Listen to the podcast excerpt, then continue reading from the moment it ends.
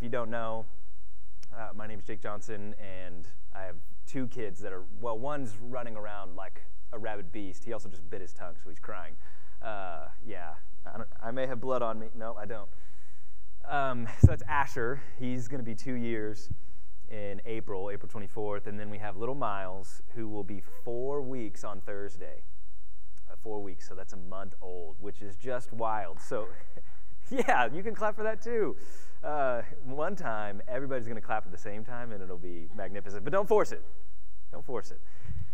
Yeah, you're forcing it. Um, so, it's good to be back and jump in in John. We took a four week break to go through a, a, dating series, which obviously dating, marriage, all of those things are, are a huge part of our lives. And so we thought it was very important to address that. But uh, man, there is nothing that compares to just walking through the scriptures as we come to know Jesus, the I am, the, the presence of God, God in human flesh. That uh, a lot of those is.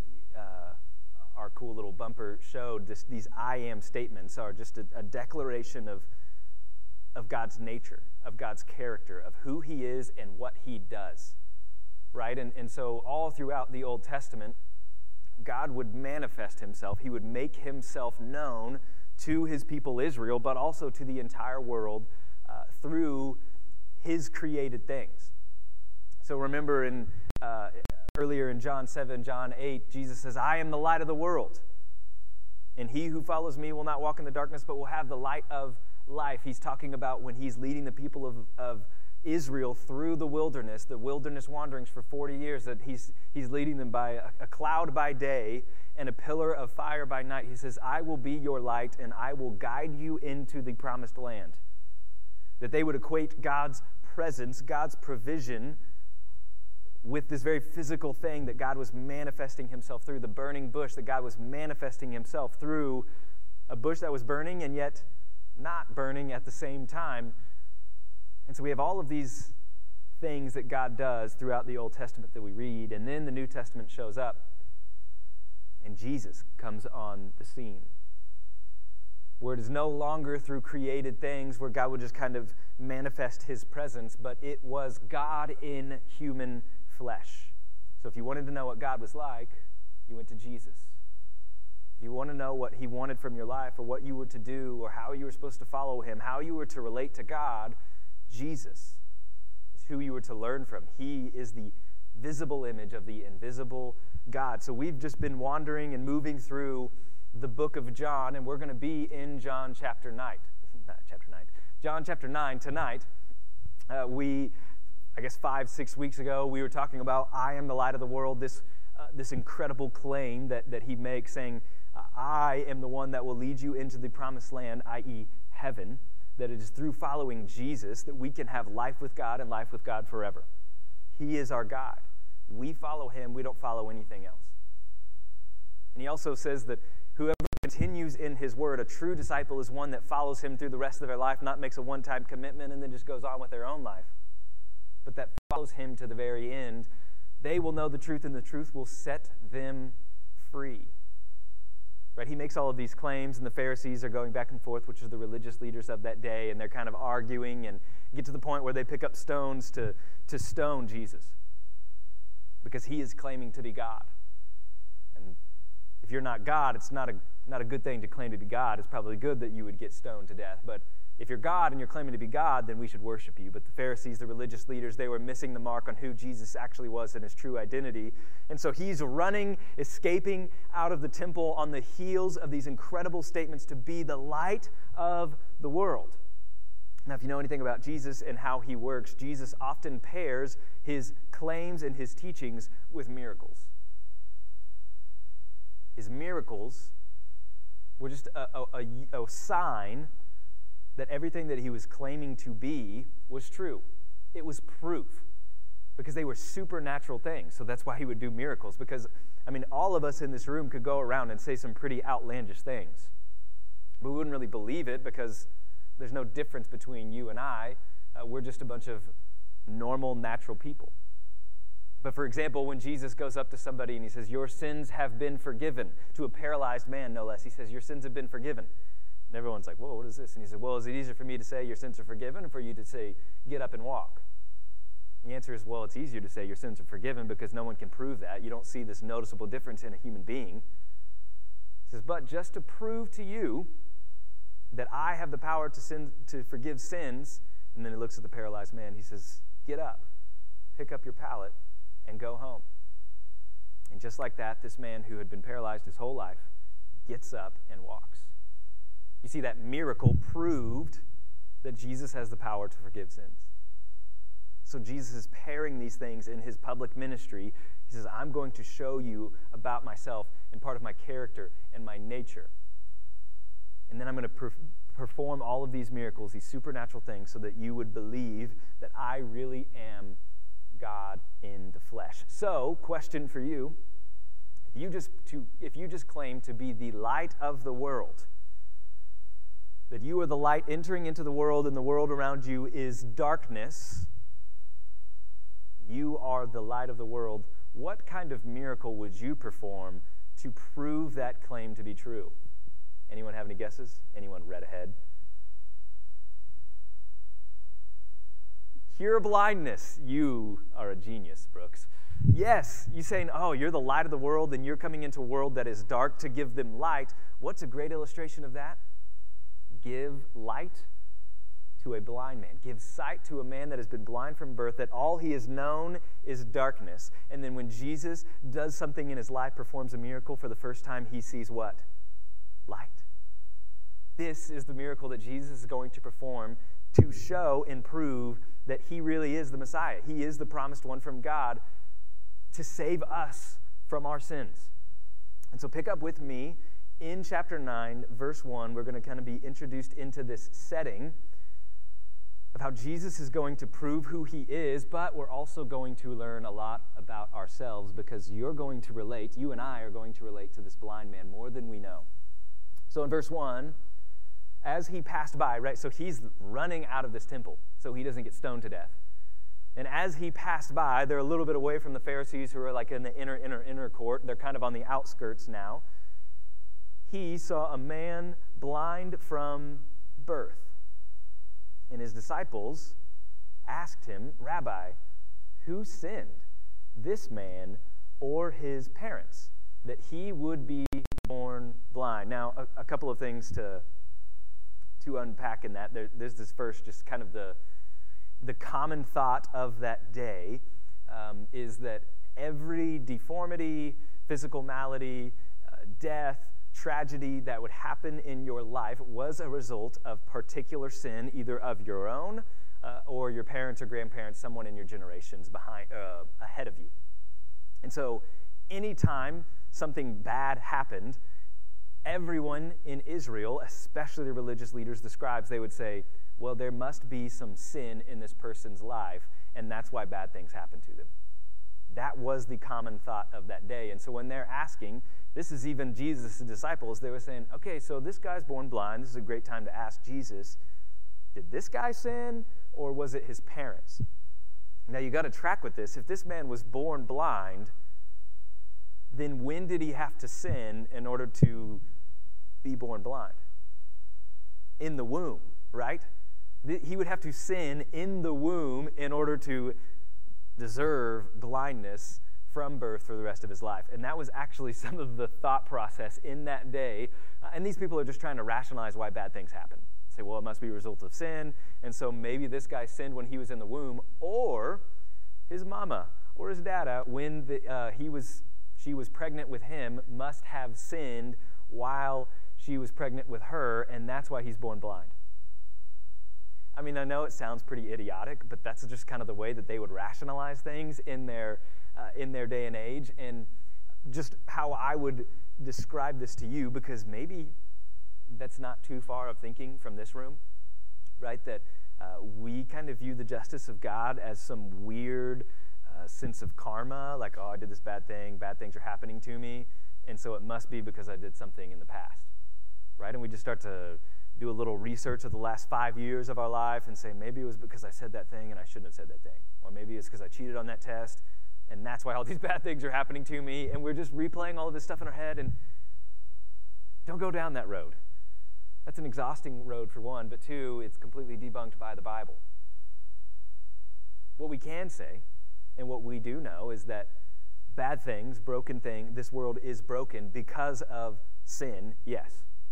Genesis 3, we have the fall, right? And all things are cursed, and the world is thrown into brokenness. There is now death in a world that there was no, not supposed to be death. And so, all of the things that happen in this world that are bad and not according to God's perfect plan are here because of sin in a universal, worldwide sense. But to play the game of particular, specific sin, uh, resulting and consequencing into blindness from birth, that is missing the part of what we are saying all together. We could go to Ezekiel chapter 18 and kind of talk about sour grapes and cutting teeth, but that's crazy. Uh, we could go to Exodus 20. If you want to read Ezekiel 18, go for it. You'll read and you'll learn uh, that God takes God gives individual responsibility to the sin of people in their lives. Uh, and so, yes, your parents, the generations before you, have an influence on your life, and sometimes you have to pick up the pieces from uh, from brokenness in your, your family's life and their decisions and things of that nature, but they are not the complete decider and impactor of your faith. And so we could go down that road, but verse 3, Jesus answered, It was neither that this man sinned nor his parents. So he just totally debunks that theology, saying, hey, don't play the whole karma game, don't go down that road. It's not because of his sin or it's not because of his parents' sin that he is blind. But it was so that the works of God might be displayed in him. Saying the reason that this man was born blind is because God had a plan. All along, before this man was even born, God had a plan to meet him as he was passing by the temple. And this guy is likely at the edge of the temple where people are going in to worship, they're going into tithe and different things, and he's blind, so he's probably sitting there at the door begging for money because usually religious people are going to give a little bit more. Maybe they're feeling guilty because they're going in to confess sin and like, oh, I'll give to make you feel better, whatever. It's a very busy spot. And so this guy is likely begging for money. And he doesn't know that the, he is the product of a divine appointment.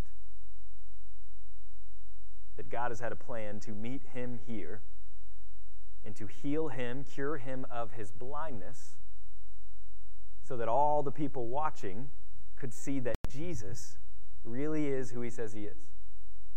This is a very particular case, right? But what I can tell you is that everything that God allows in your life, he will redeem. God's going to redeem all that he allows. Now, here's what that means it may not happen on this earth. Okay, bummer, sorry.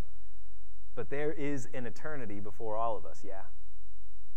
There's an eternity that we will, hopefully, if we have a relationship with Christ, live with Him. And so the things of this earth, uh, of this earth are just a vapor. And so if bad things happen, if you have loss in your family of, of close loved ones, if you have uh, hurts and pains and trauma and abuse, if you have uh, uh physical maladies or deformities or diseases or things that you have to live with your entire life, Yes, God, in His sovereignty, has allowed that maybe for a time or maybe for your entire life, but He is going to use it for the greater good. That's who He is. This is God's plan to use a world that has rebelled against Him, but He is going to work it and use it for good. That's His sovereignty, that's His character, that is His plan of redemption for us. So before you go and shake your fist at God and get frustrated with Him and forsake Him. Just consider for a moment that God, in the long term, might use it for good, even in your own life, the very least in the lives of others. That God is in the business of redeeming all that He allows and restoring that which is, is broken. Restoring it to what? Restoring it to His original intent. And when sin entered the world, everything was fractured, everything was broken. And God is on a mission to restore everything back to the way it was, back to how He created it and intended it from the beginning. So God says, This is for the works of God that might be displayed in him. I am going to restore what is broken so that people would see this miracle and they would believe in me. So, this is God's plan. And this guy has a divine appointment. He doesn't even know yet. And then, verse 4, Jesus says, Let's stop talking about theology of some uh, karma type thing. We must work the works of him who sent me as long as it is day. Night is coming when no one can work. While I am in the world, I am the light of the world. So, what on earth does that mean? Daytime is when Christ is here. Why? Because Christ is the light of the world. He's the sun. S U N and S O N in this sense. So it's daytime as long as Christ is there because he has a plan, but just a mere months from now, Jesus will be crucified. And then the night has arrived when Christ is no longer here. The light of the world is no longer here. Now, there's a plan that stretches beyond that, right? When the Holy Spirit will arrive in Pentecost, and then the disciples and the apostles, everybody continues that work. But what Jesus is saying, we don't have all this time to debate theology. We've got some work to do, and we've got to keep going because my time here is short. So Jesus says, let's continue on before the night arrives and we continue to do this ministry. Verse 6 When he had said this, he spat on the ground and made clay of the spittle, the dirt, the mud, and applied the clay to his eyes. Now, when you read that, taking mud and, and, and putting it on somebody, uh, when you think of God working with mud, what do you think of?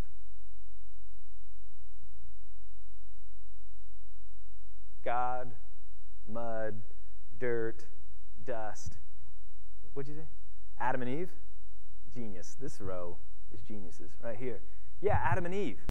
How did God create them? He, he breathed out into them from, from just the creation of the earth, from the dust, from the dirt, and from that, He created mankind. And so when Jesus here starts to use this mud and he spits on it just to make it moist and he's going to rub it on this guy's eyes, yeah, a little gross, but this is a callback to, to the very beginning of creation.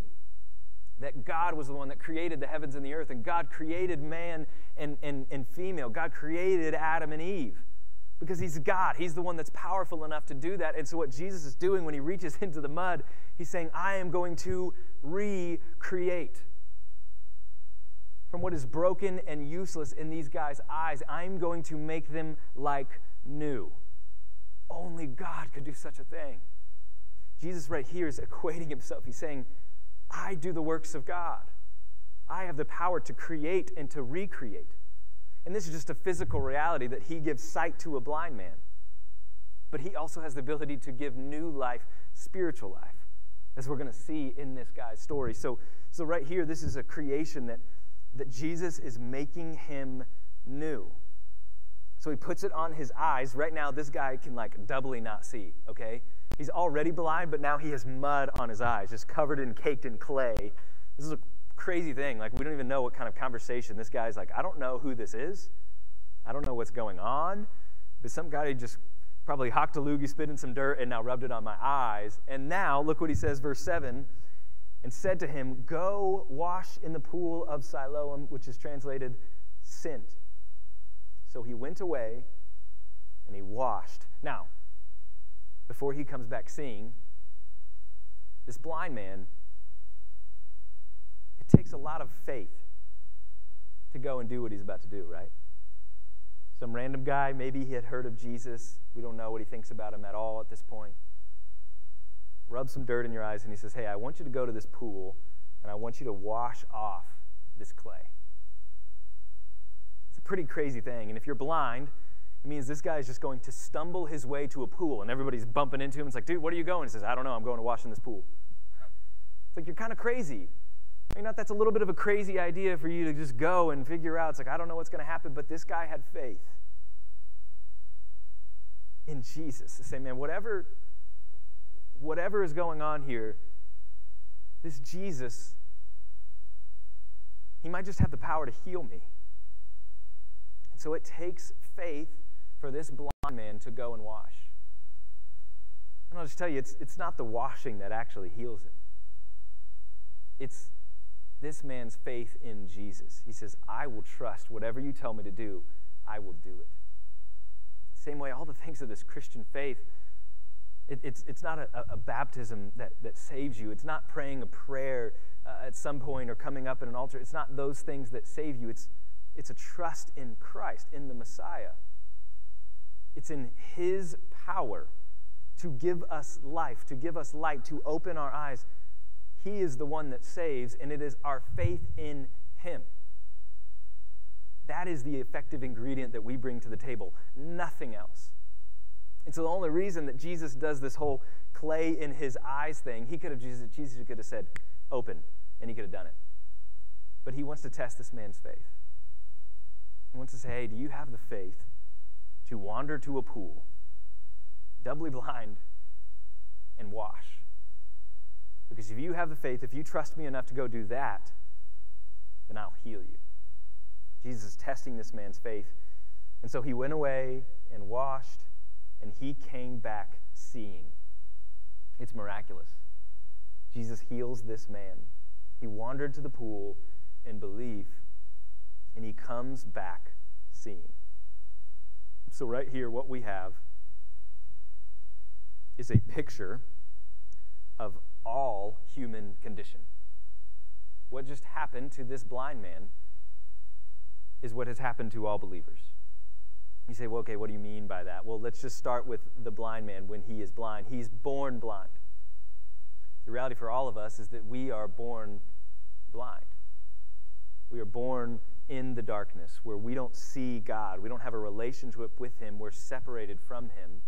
When you think darkness, especially when you're reading the book of John, you need to be thinking of ignorance, sin, and death. That's what the darkness is. It's ignorance, it's sin, and it's death. You are ignorant of what truth is, of what life is about. You are in sin. You're a sinful person. You have rebelled against God. You don't want anything to do with Him.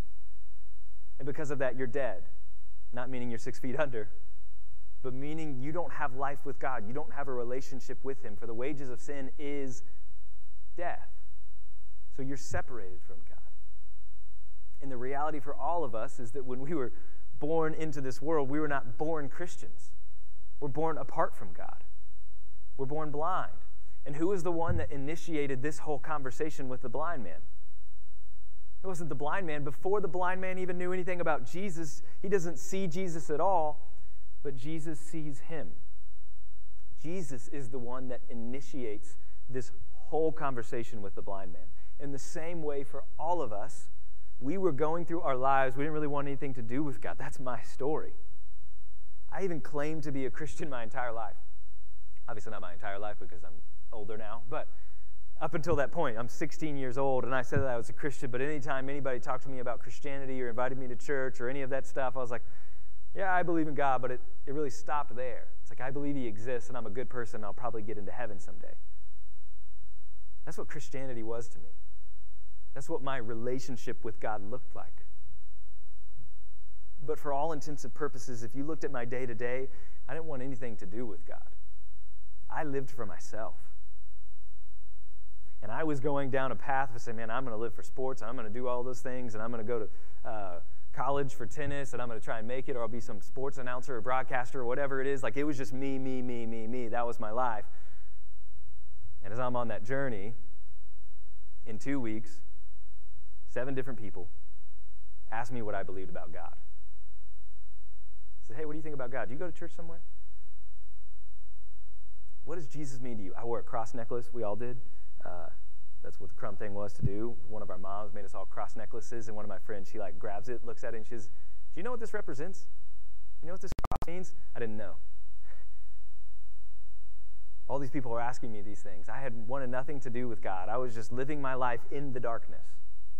But God had other plans. While I was an enemy of God, God loved me. God loved me enough to get in my path, to get in my way, and to open my eyes that I would see Him truly, what a real relationship with Him looked like. Because up until that point, I was blind, living for myself. And that's all of us. Every single one of us has a story. In some form or fashion, we were living for ourselves until God did something. We were all blind. Not living for Him, living for ourselves. And God initiated that. God initiated our salvation, our drawing him, us to Himself. So we are blind. And then, by faith, God opens our eyes. He changes us. He saves us. He opens us up. And the first thing that we see is Him.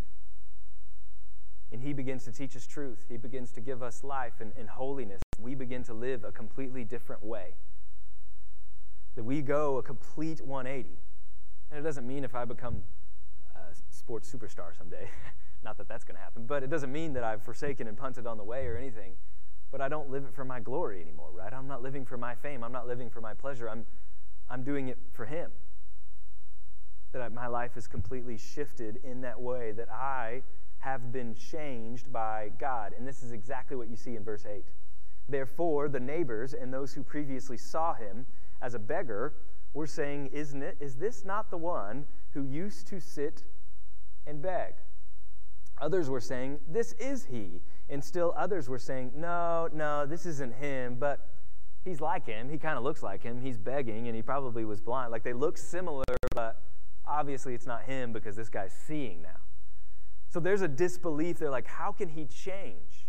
Like, what happened in this person's life? And, and maybe that's also similar to your testimony and your story that when, when God began to work in your life, there was a change. You started to live differently. For me, it was, uh, it was pretty drastic. In some areas, there, there was just a drastic change. In other things, they're still taking time, right? I still like to speed too much, and I'm, God's still working that out in my life and sanctifying me. But that there's a, a, few things for me. I was a pretty critical person and made fun uh, of, of uh, my friends, and I was just kind of a jerk to them and just really wanted status, wanted people to, uh, to like me and think I was the best thing on the earth. And one of the ways that I would do that is just make fun of other people to, to, for them to laugh and think I was funny, and that made me feel good. And that's just kind of one of the things that I lived for. And, uh, and so it was a Wednesday night where I truly would tell you that my life changed. God opened my eyes that I was saved from my sin, and the Holy Spirit just started to go to work in me. And uh, that, I think it was Friday, but I don't, details are hazy because it was 10 years ago. But uh, I made fun of one of my friends in the locker room. Uh, two days believer, right? And I, I make fun of him. I say something, everybody laughs. And I'm like, yeah, yeah, that was a good one. And I kid you not, I go home that night and I cannot sleep because I feel so bad for what I said to him. And this was a low grade joke. Like, compared to the things that I used to say to this guy, this was a low grade, like low hanging fruit, wasn't even that bad. But I was so convicted. I could not sleep. And I go up to my, I mean, this is like one of my best friends, and we go back and forth at each other all the time. And I went up to him. He's not a believer at this point. He would later become a believer in like nine months. Super cool. But uh, I was like, hey, hey, man, I'm sorry I said that. And he looked at me, he was like, What are you doing? like, it was the most awkward moment in our entire friendship because I just apologized. And uh, I never would have done that ever before, but God started changing me. And then before long, all of these guys were like, What is wrong with you? Like, where did you go? And who are you? And you're just nice. And you're kind. You don't go hang out with us. And you don't do anything with us anymore. Like you just go to church and you're lame. And like I just started to change. And uh, it took like a whole year before them to like kind of get used to that. And, uh, and it was because of the work of God in my life. Like the Holy Spirit began to change me in the same way for this guy. His was a very physical, different change, right? It's like your eyes are open, but you like you can see me. Like we're making eye contact. There's a noticeable change in you. Right? That's what God does. That's what salvation should be for us, that there should be a change in us. And I'm not saying it happens overnight for everything and it's always drastic, but can you look at your life and can you see the fruit of the Holy Spirit working in you? That's a big question. Maybe ask your friends, saying, hey, do you notice God working in my life? Like, are you seeing, have you noticed any change in me? Or am I just kind of living the exact same way? Because if you're a believer, man, we, we live for Him. When Jesus says, follow me, he means it. Like we live his lifestyle, his teaching, his ways, that we are, are people of love now. I mean, that is a drastic 180 kind of a thing. So, so there's supposed to be a noticeable change, and all of these people are in total disbelief. And then I, I love this. So verse 9, others were saying, This is him. Still others were saying, No, no, but he is like him. And he kept saying, So the blind man that's no longer blind, I, got, we, I wish he had a name, but we don't know his name, but he kept saying, I'm the one. Yeah, yeah, yeah. That's me. Yeah, yeah, I was the blind beggar. Yep, that was me. I was at that spot. That's me. Whatever my name is. Yep, still the one. But I can see now. I've been changed. I am the one that has been changed by this man. He doesn't even know this guy's name yet. He's still in the process, but all he's saying is, I am the one. Verse 10. So they were saying to him, How then were your eyes opened? If you, if you like really uh, just repetition type things, you're going to see how six more times in this chapter. How, how, how, how. Because they're trying to understand the supernatural, right? They're trying to grapple with this thing and say, How you, guy that's been blind your whole life, how are you, nice, how, how are you now seeing? How had this happened? They're in disbelief. How then were your eyes opened? Verse 11. The man who, who is called Jesus made clay and anointed my eyes and said to me, Go to Siloam and wash. So I went away and washed, and I received sight. When you're sharing your testimony, your story of grace, your story of what God has done, more than anything else, keep it very simple. This is who I was. This is what God did, and this is who I am now. That's the story. This is who I was. This was my situation. This, this I was blind. I was apart from God. I was living for myself. I was living for the, the praise of man through the avenues of sports and jokes and popularity. And then God opened my eyes. Made me realize that I'm sinful and I'm broken, I'm apart from Him. And no matter how good I am and how liked I am by teachers and respected by coaches and, and how popular I am, at Crum High School, 100 people in my class, not even that popular at all. No matter how many of those things are, it amounted to nothing before God in eternity. And God saved me from my sin. By his death on that cross, not that one in particular, but on a cross, God took on my sin so that I could have life with him. That's who I was. This is what God did. And this is who I am now. Now I see. Now I live for Him. This is the essence of our testimony. This is our story. Our whole lives are meant to be a reflection of His goodness and His glory. That we're little lights in this world, all reflecting the light of the world. We're to make much of him. And so the more that we can share our story and of his goodness, the better. And see how simple this is. He says, Man, I've just believed that he put clay on my eyes and I washed in that pool. I just believed that, that he had the, the power to heal me. And it worked. He changed me. It's the simple testimony, it's a simple confession. I've been changed. I'm the one that God has changed. I'm the one that God has saved.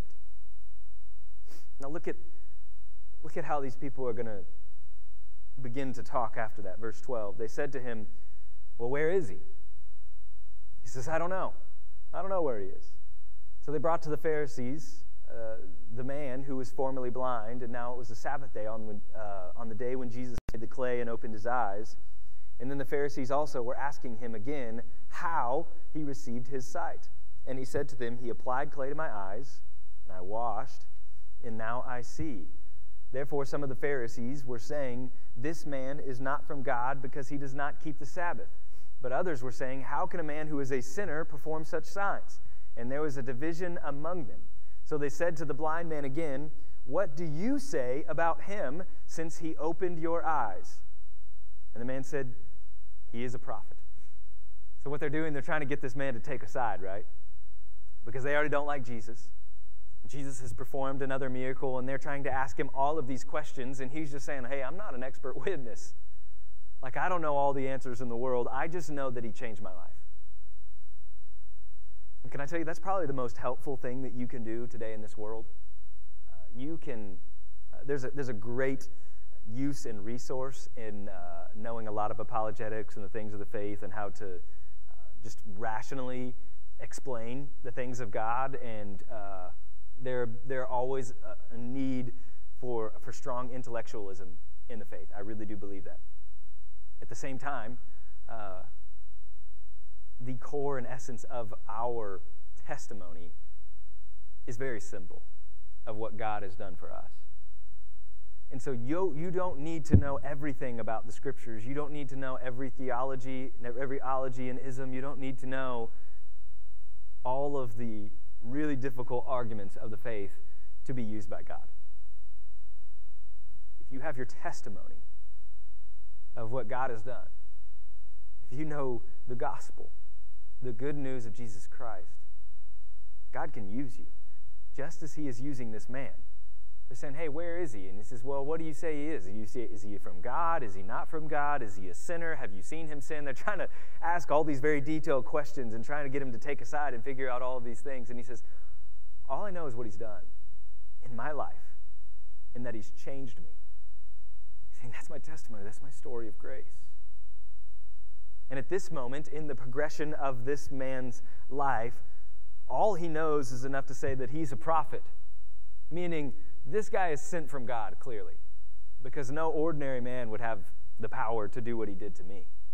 So clearly, he's with God and he's sent from God in some form or fashion. So this guy's not fully on Jesus is God in the flesh. He is the Messiah train yet. But we're going to get there. But he's not there yet. But you, it's fun to just see as this thing progresses. And so, verse 18 the Jews then did not believe it of him that he had been blind and had received sight until they called the parents of the very one who had received his sight and questioned them, saying, Is this your son who, who you say was born blind? Then how does he now see? So they don't believe this, what this guy is saying. He says, Well, clearly he wasn't born blind. This is just a whole prop that Jesus is setting up. It's a sham. So let's just go ask his parents and see if this really is a guy that's been born blind. Well, verse 22, his parents said that, oh, sorry, jumped ahead verse 20, his parents answered them and said, We know that this is our son, and that he was born blind. But how he now sees, we do not know. Or who opened his eyes, we do not know.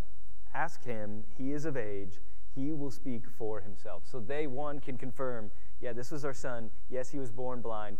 How he sees now, we don't have a clue. We don't have the explanation for it either. They're also kind of distancing himself because the Pharisees basically had all the power in their uh, in their country in social status that they would be excommunicated, they would be kicked out of the synagogues, they would basically be uh, avoided at all cost if they would, were to side with Jesus. Okay, so they are like shocked that their son can now see, and they know it's like, okay, maybe this is the Jesus guy, but we know if we say this is Jesus, we're going to be excommunicated. And so they're not willing to take a side and follow Jesus at this point uh, out of fear of the Pharisees as they explain this. Uh, verse 26 So they said to him, What did he do to you?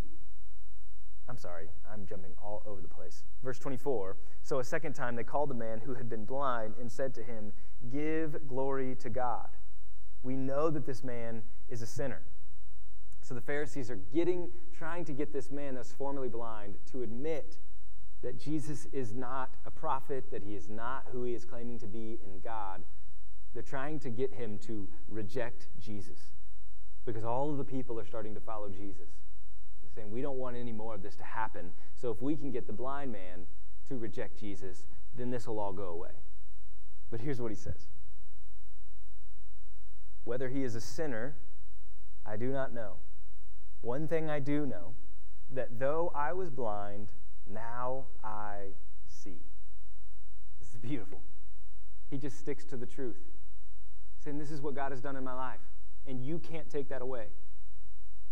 You can't take what God has done in my life. Well, he doesn't know that this is God yet, but he can't. He says, This is what he did. I was this way, I was blind, and now I see. This is what we got to do. And when you're out on campus at UNT, at Texas Women's University, NCTC, when you're out working, and people start to push you, they start to push you on your the things of the faith. They start to question all these different things. And then, yet, you can go to YouTube, you can Google and figure out all the answers and try and figure out all that stuff, and there's a place for that. But more than anything else, we just have to know the fundamentals of the gospel. We have to know how God has changed us, how God has set us free from our sin, and how that has led to life change in us. That's our story. That's why I love this story because this man is just sticking to the truth. See, I was blind and now I see, and it's because of that man. He says, You can, you can argue, you can say whatever you want, but you can't take away what this man has done and the power he has. You can't take it away. So that's our story. That's what we carry on with us. Now, here's where the story gets spicy. It's pretty good. Verse 26 So they said to him, they being the religious leaders, they said to him, What did he do to you? How did he open your eyes? So now they think he's some kind of doctor, maybe a witch doctor, some kind of voodoo thing, and say, okay, what exactly did he do to you to get your eyes to open? Because surely this is some kind of sham. Uh, this is just a trick. Like, this couldn't be supernatural. Uh, they refused to believe the supernatural. Verse 27 He answered them, I told you already, and you did not listen. Why do you want to hear it again? You do not want to become his disciples too, do you? What's one word in there that sticks out? Could be a different one in your, in your translation.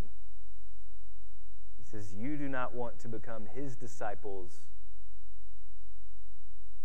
You're all whispering, but I can't quite hear you. Two, or also. Do you have also? Also. He says, You don't want to become his disciples also, do you? Or you don't want to become his disciples too. So what is he doing? He's identifying himself with Christ now. You like that? You see how this is progressing for this man. The more these guys are pushing back, the more firm he just stands. He says, Oh, you're asking a lot of questions about this guy. Do you also want to start to follow him? This is the progression. He's starting to identify himself with Christ. Verse 28, they're not going to like it. They reviled him and said, You are his disciple, but we are disciples of Moses. We stick to the law, we stick to the Old Testament, is what they're trying to say there. And the man answered him, uh, sorry, verse 29, we know that God has spoken to Moses, but as for this man, we do not know where he is from. And the, the man answered and said to them, Well, here is an amazing thing that you do not know where he is from, and yet he opened my eyes. We know that God does not hear sinners, but if anyone is God fearing and does his will, he hears it. Since the beginning of time, it has never been heard that anyone opened the eyes of a person born blind. If this man were not from God, he could do nothing. Now, this man all of a sudden is starting to spit theology to the religious leaders. He's saying, well, if this guy was a sinner, then he wouldn't be able to just perform miracles. Like God wouldn't be using this guy to do all of these miraculous things. So, by logical deduction, he must be sent from God. He's just putting one and one together and he says, This is a pretty uh, good argument, huh, guys? And they are just fuming. They are absolutely fuming over this, this man that has just been a, a blind beggar his entire life. There's a high reality that they walked past this beggar every single day on the way to the temple. And they held people with physical uh, malformities and, and things of that nature, they held them in contempt. Why? Because the common thought of that day is it was because of sin. So they have this blind beggar that's just some sinner just some scum of the earth that's lower than them because he doesn't perform righteously as all the Pharisees do. And in a matter of moments, he now sees, and now he is preaching for Christ right into their face, and they have nothing to say. This is an unbelievable progression, and it makes me so happy. I just love as we read it and we get to go through it that now he is presenting an argument for Christ. Since the beginning of time, it has never been heard that anyone opened the eyes of a person born blind. If this man were not from God, he could do nothing. That's the truth. He's saying, hey, if this wasn't of God, if this, if this is, isn't of God, like this guy wouldn't be able to do anything. But he's performing miracles left and right. And so you can't deny that God isn't in this. As much as you'd like to try and explain it away, and that's what the world tries to do, right? They try to take all the supernatural and explain it by natural means. That's why we have every single possible explanation for the beginning of this world. That's why we go to billions and billions and billions and billions and billions of years where somehow, some way, nothing formed everything. Because if you add more billions and billions and billions and billions, then it makes that percentage go from 0.0000000000001, and then you add 15 billion years to it. It's like, well, now that one moves a little bit closer because maybe things just start to bump together and time happens, and then crazier things could happen, right? You just start to explain these, these supernatural things by the natural because we, we can't possibly deal with a supernatural God working in our midst. I remember reading, uh, not reading, watching some uh, TV show. I don't even know what it was called. Maybe some of you know. This is probably when I was in high school, brand new believer. And uh, they would have like the Bible explained, I think is might have been what the TV show was. And I remember watching one of them about the Red Sea. And they had all these scientists out there uh, over by the Red Sea. And they were talking about like the possibility that there was this super strong like wind uh, that could have hit the water at a certain way when there was a lot of people around it uh, that would have kind of kicked up the water just enough for them to get through and just possibly uh, that's how we can explain this super uh, not even they didn't call it supernatural but this like once in a lifetime phenomena. And so they're just trying to explain all these natural means to eliminate the possibility of god possibly being there in the same way with the flood, right? So, well, it's actually probably a regional flood or anything because it couldn't possibly be a supernatural God. This is what the world will do. They will eliminate the entire possibility that God would intervene in this world. That's what they're going to do. And so, what we have to do is stick to the truth the truth of what God has said. So, I believe it is possible that God would intervene that God would change my life, that I'm a living testimony that God is at work in this world. You can try and explain it in a million different ways, but I believe this to be true. The Pharisees aren't going to like it. 34. They answered him, You were born entirely in sins, and are you teaching us? So they put him out meaning they kicked him out. He's now excommunicated from the people of Israel. He can no longer go to the temple to worship. He can no longer be a part of their synagogues, any of those things. He says, You are no longer a child of Israel.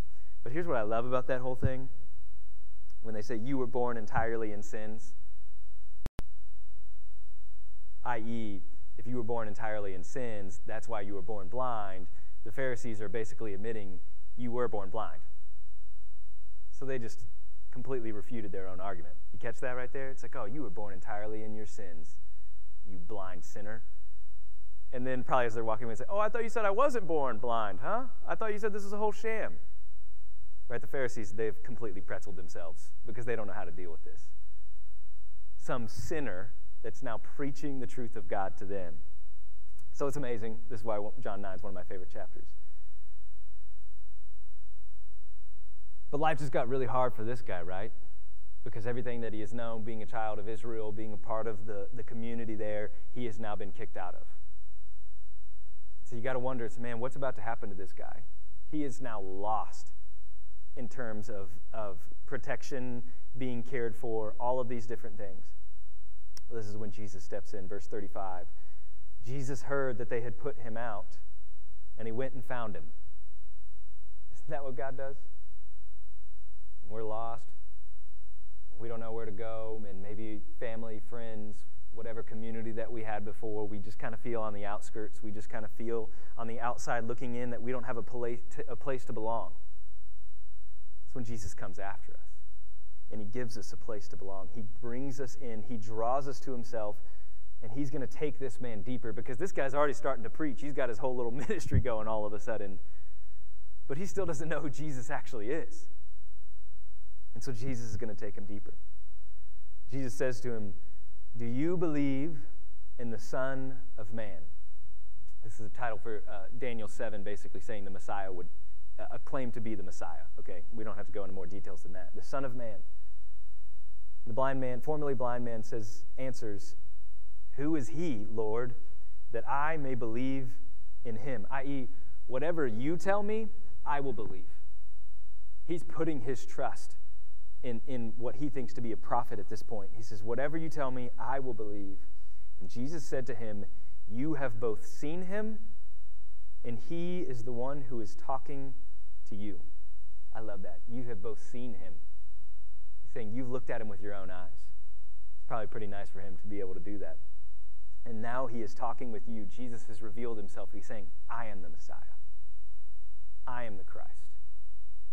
Putting a decision before this man to commit to following him completely, to believe that Jesus is everything that he says he is, or to reject him and say, I'm not willing to go that far and follow you. See what this man does, verse 38. And he said, Lord, I believe.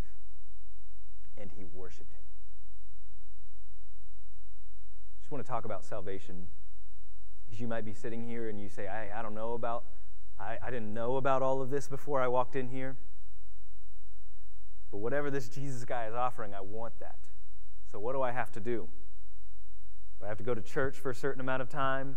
Do I have to know answers about my Bible? Do I have to be able to, uh, you know, give a certain amount to the church? Like, what what boxes do I need to check off in order for me to have a relationship with this Jesus? The answer is very simple. It's just what this man did. Lord, I believe. And he worshiped him. This is Romans 10. For whoever confesses with his mouth that Jesus is Lord, and that whoever believes in his heart that God rose him from the dead, will be saved. That if you're willing to profess publicly that Jesus is the Christ, that he is your Lord and Savior, that, that you trust him to save you from your sins.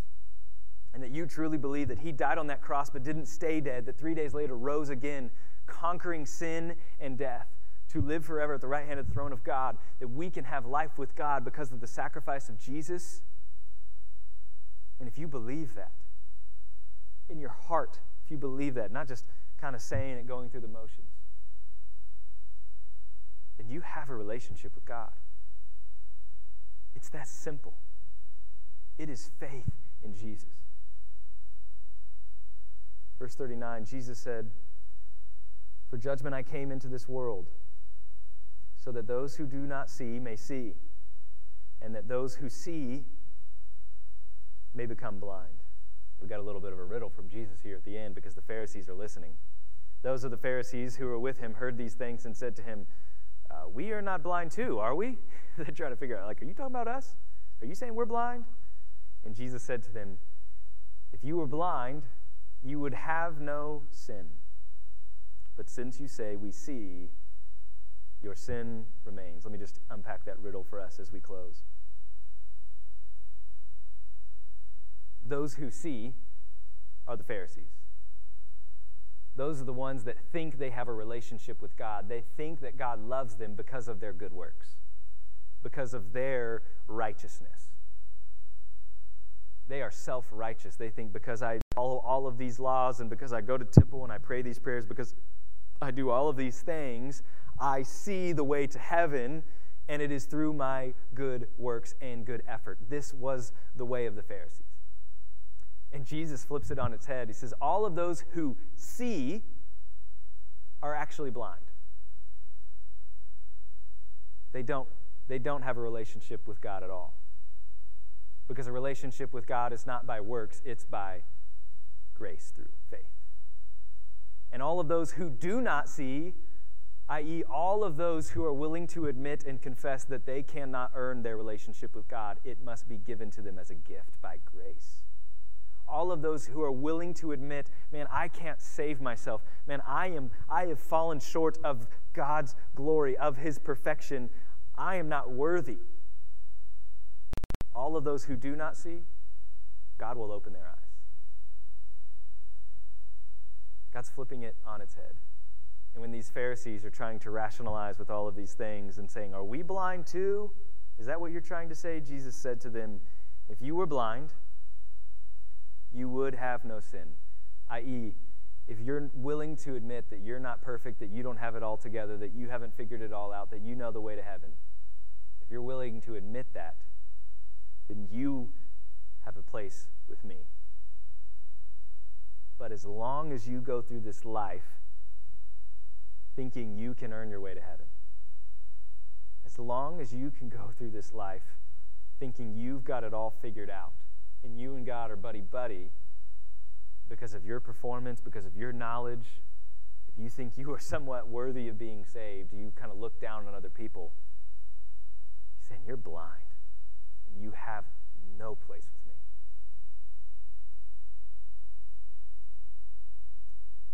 It's kind of hard to process all of those things and figure out, you're like, Am I blind or do I see? uh, simple way to ask this is if you were to die today, and this is hypothetical, but God asks you, Why should I let you into heaven? What's your answer? Why should God let you into heaven? Go ahead and tell you part of the answer is God shouldn't. Right? But if, if, if God asks you, Why should I let you into heaven? and you start listing out your resume, you say you see, but you're actually blind you start listening out your church attendance and how often you read your Bible and how many Christian summer camps you've been to and VBSs and you've been baptized and you prayed the prayer and all of that stuff, you list out your resume, your works, your performance, your efforts. It's all man made bridges that won't get you there. But you say, Why should I let you in? You say, I shouldn't be let in. But because of what Jesus has done for me, I can have a relationship with you. Bingo. Your eyes have been opened to the truth of the gospel. I'll just say this and, and, and, then I'll close in prayer. There's any way that we can help you navigate that, I know that's a big question and there's a lot of things to wrestle with that, and, and, and maybe there's people in your life that are wrestling with that as well. Please don't wrestle alone. Please don't navigate all of these questions and figure out where you are on your own. That's that's why we're here. We have a lot of fun, uh, and, and we, we do some really fun things across the board in, in what we do, but more than anything else, it's for that right there. So don't he, leave here without talking to me or uh, some of our other friends in the back because uh, we would love nothing more than for you to have life with God and to be confident in your faith in Him and not uh, just live your life in the ebbs and flows and doubts and just kind of basing it all on feelings. Um, so, yeah, let, let me pray for us. Father, you open the eyes of the blind. You have the power to give life. Not just physical life, but spiritual life. That, that every single one of us in this room, I, I, myself included, as I can't just help but, but think about my own story that I was, I was lost. I was blind. And I was dead in my sin. And I didn't really want anything to do with you because I was so caught up in my own life and living for my own glory. And even when I wanted nothing to do with you and I was blind to your character, I was blind to your goodness, I was blind to my purpose in this life. You saw me before I saw you. You had compassion on us when we didn't even care. So, God, I pray that our, our song, our, our worship, our praise, our testimonies, our stories would begin to reverberate all throughout Denton that every single person we meet, we couldn't help but tell them what God has done in our lives. That I was once one way, but God changed my life, and now I'm totally different. And it's not to pat ourselves on the back, but to give you all the glory because you are a miracle worker. You change lives, you change eternities. You open the eyes of the blind. So, God, I pray for my friends here that you would, if there is anyone that does not know you, that does not have a relationship with you, Lord, I pray that even tonight you would open their eyes. That they would come to grips that they have been blind and they do not see, and they need you to open them. God, for all of us that do see, Lord, I pray that we would, we would carry ourselves humbly not think it had anything to do with us, but was all your grace and all your goodness. And so, Father, we worship you now. In Christ's name, amen. I once was lost in darkest night, yet thought I knew the strength that promised joy life.